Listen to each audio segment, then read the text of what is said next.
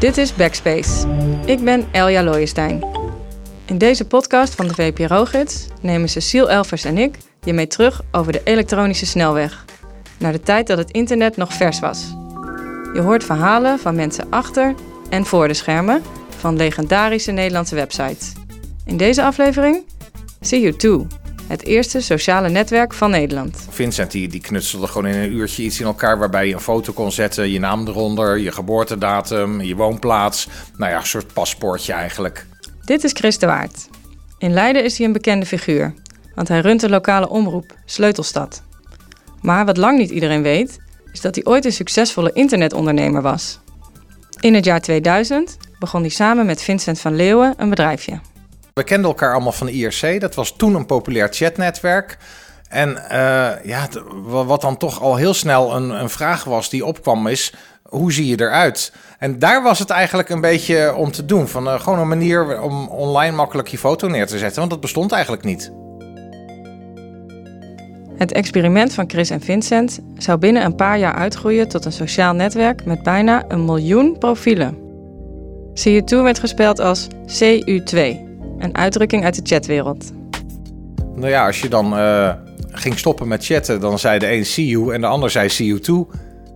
De chatbox was ook de manier waarop Chris en Vincent de eerste gebruikers op hun website wisten te krijgen. Af en toe even in zo'n chatkanaal dan ook publiek zeggen van uh, kijk even op mijn profiel. En uh, nou ja, zo bouwde je dan langzaam bezoekers uh, op die bijna allemaal ook zo'n profiel aanmaakten. Dus we hadden wel vrij snel door ja, dat we ja, iets gemaakt hadden wat leuk was, dat mensen leuk vonden.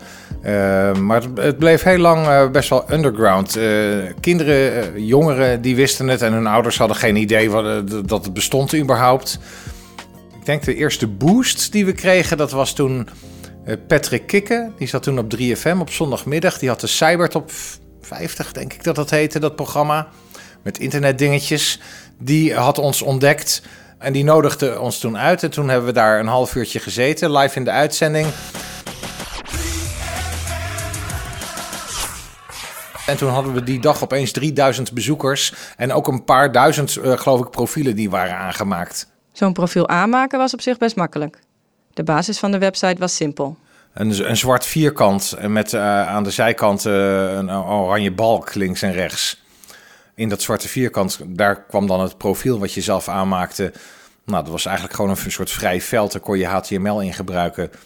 En, en daarom was de site zelf ook uh, eigenlijk uh, heel basic. Want ja, alles moest er een beetje in passen.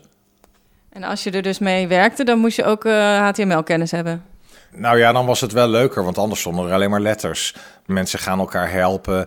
Er waren sites met vragenlijsten, inclusief code. Die kon je gewoon kopiëren en in je profiel plakken. Dat hebben we nooit zelf gemaakt. Dat, dat maakten gebruikers. En heel veel plaatjes.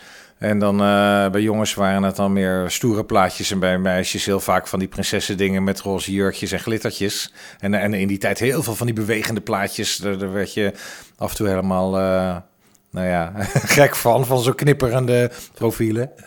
Maar wel leuk om te zien dat mensen er zo enthousiast mee bezig waren, de meeste.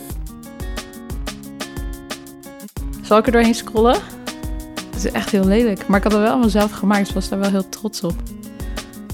Zoveel foto's van Craig David. Heb je ooit zoveel foto's van Craig David op één pagina gezien? Dit is Lisa Weda.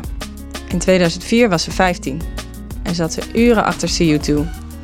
Ze ziet voor het eerst haar profiel uit die tijd weer terug. Oh, een foto van de All-Stars die ik droeg. Die American Striped All-Stars die ik nu van mijn leven niet meer aan zou trekken. Asher. Oh, jeetje. En die twee kleuren, daar had ik wel echt... Mijn ik heb, je ziet dus een roze, steeds een roze blok en een soort van fel limoengroen blok. Beyoncé, Baby Boy, single. Wow. Dit is gewoon, alles is R&B. Mijn hele leven was een soort R&B-video. En verschrikkelijk, uh, ik deed gymnasium, ik stond denk ik gemiddeld een... Uh, 8,5 in dit jaar. Maar toch typte ik alsof ik echt uh, nog nooit een normaal toetsenbord heb gezien. Wat Lisa hier bedoelt, is de spelling die ze op haar profiel gebruikt. Hoofdletters, kleine letters, cijfers en dollartekens door elkaar en het liefst zoveel mogelijk fonetisch. Dat heet de Briesertaal, naar het mierzoete drankje waar tieners zo graag dronken van werden. Vermoeiend om te typen, onleesbaar voor volwassenen, maar voor gebruikers van CU2 was dit dé manier om te laten zien dat je wist hoe het hoorde.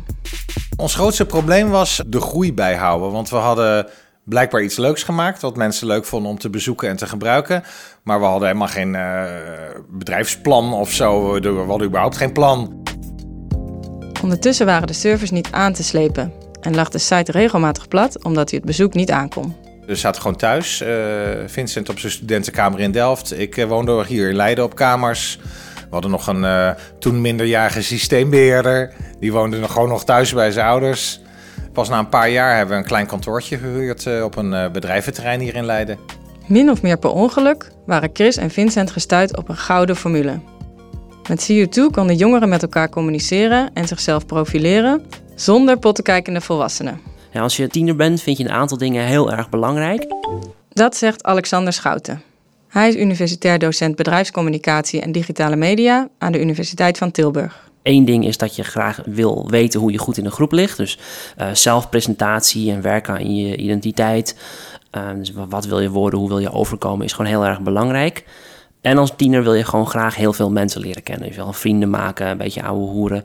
Ja, en die twee dingen kun je perfect doen op CU2. Schouten is gepromoveerd op het onderwerp jongeren en sociale media. En doet in 2005 onderzoek naar CU2. Mijn onderzoek ging toen over wat tieners doen met sociale media. Het kwam toen net op. En dus eigenlijk in no time waren, zaten alle tieners massaal op MSN uh, en massaal op CU2. Ja, ouders hadden eigenlijk geen idee waar die mee bezig waren. En dan krijg je allemaal ja, angsten. Je, wat, moet wat wordt het met onze kinderen? Uh, gaan ze niet met vreemde mensen mee? Houden ze nog wel vrienden over? Uh, en wij wilden eigenlijk onderzoeken wat er nou echt aan de hand was en waarom mensen zo'n zo soort platformen nou echt gebruikten.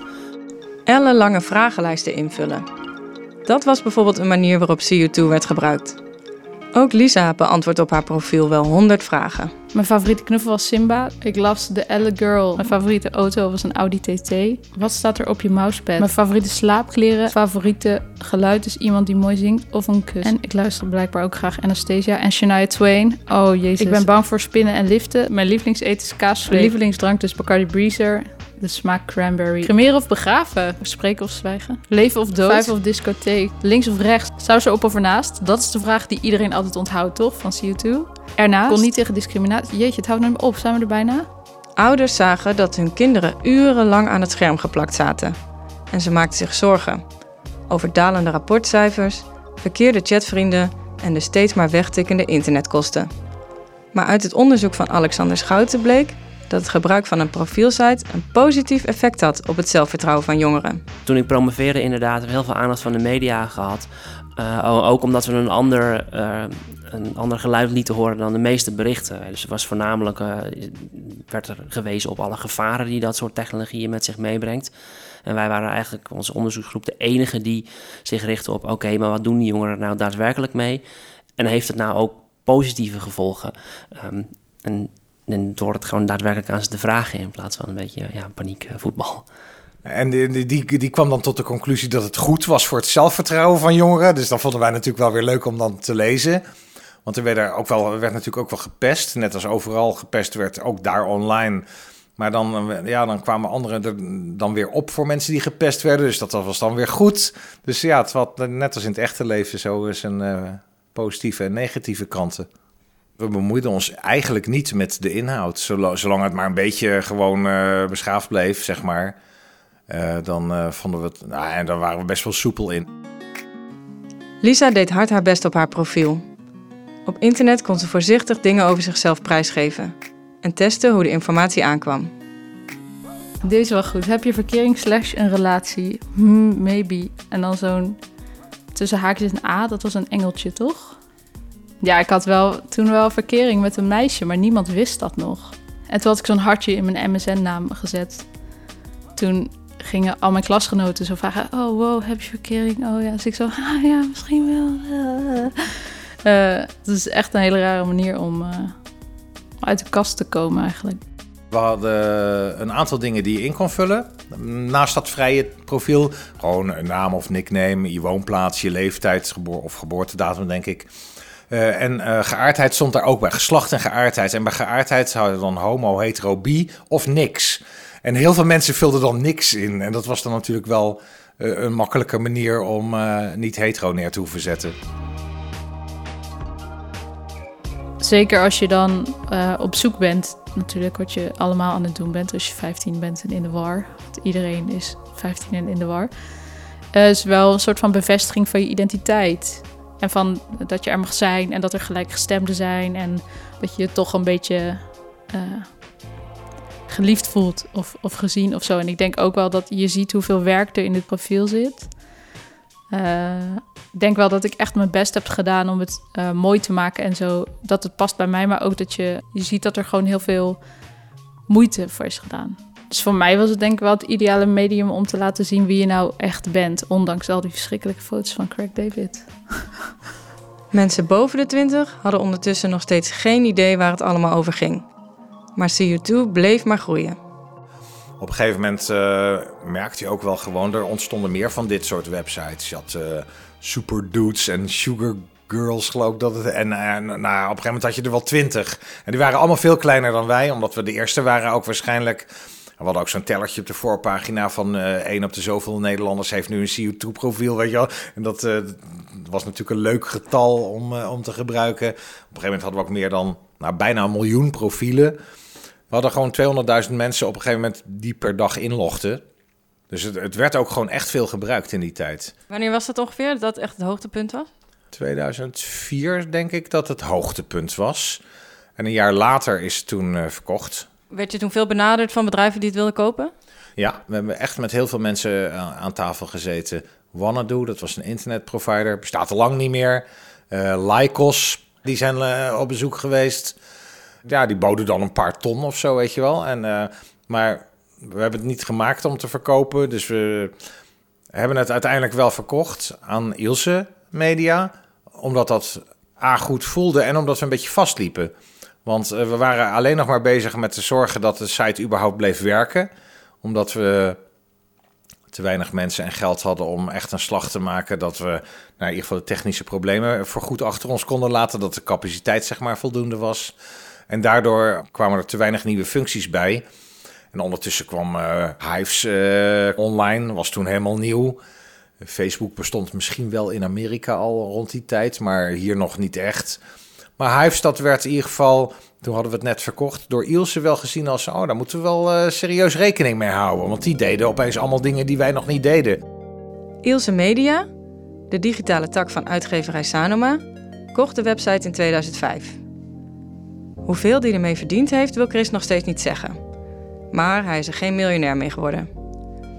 Bij de deal hoorde ook dat hij nog een paar jaar aan de site moest blijven werken. Nou ja, het is, het is jammer om te zien dat het uh, ja, vrij snel doodgebloed is eigenlijk uh, in die nieuwe fase na de verkoop. En of het nou gewoon sowieso over het hoogtepunt heen was of omdat het komt door ja, beslissingen die toen zijn genomen. Er is toen een heel nieuw gelikt design uh, gekomen voor CO2, want ja, uh, de verkooporganisatie van Ilse die zei ja, maar als wij straks bij uh, KPN aan tafel zitten of dat soort bedrijven, ja, dan moeten we wel iets kunnen laten zien wat er mooi uitziet en niet zo'n zwart blok met oranje balken, want dat is niet te verkopen. Maar ja, de gebruikers wilden dat helemaal niet. Die, nou, daar hebben, we hebben nog nooit zoveel kritiek gehad als toen. Kreeg je dan mailtjes of hoe, hoe liet ze dat weten? Dat en, en in alle profielen, uh, ja, weet je, mensen gaan dat gewoon uh, natuurlijk uiten. Die zeggen gewoon CO2 is CO2 niet meer en ik ga wel naar die en dan noemen ze een andere site. Wetenschapper Alexander heeft ook wel een idee waarom CO2 uiteindelijk werd ingehaald door andere sociale netwerken. Omdat je uh, via CO2 ook heel veel niet kon. Je moest er sowieso moest je een HTML-pagina ervoor kunnen maken, dus je moest zelf een beetje in die HTML-code rotzooien.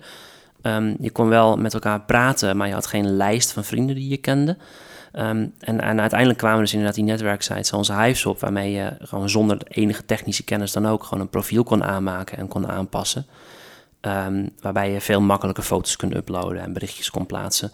En waarbij je ook ja, kon zien wie je kende, dus dat netwerk. En dat heeft CO2 is daar nooit op, uh, nooit op ingesprongen.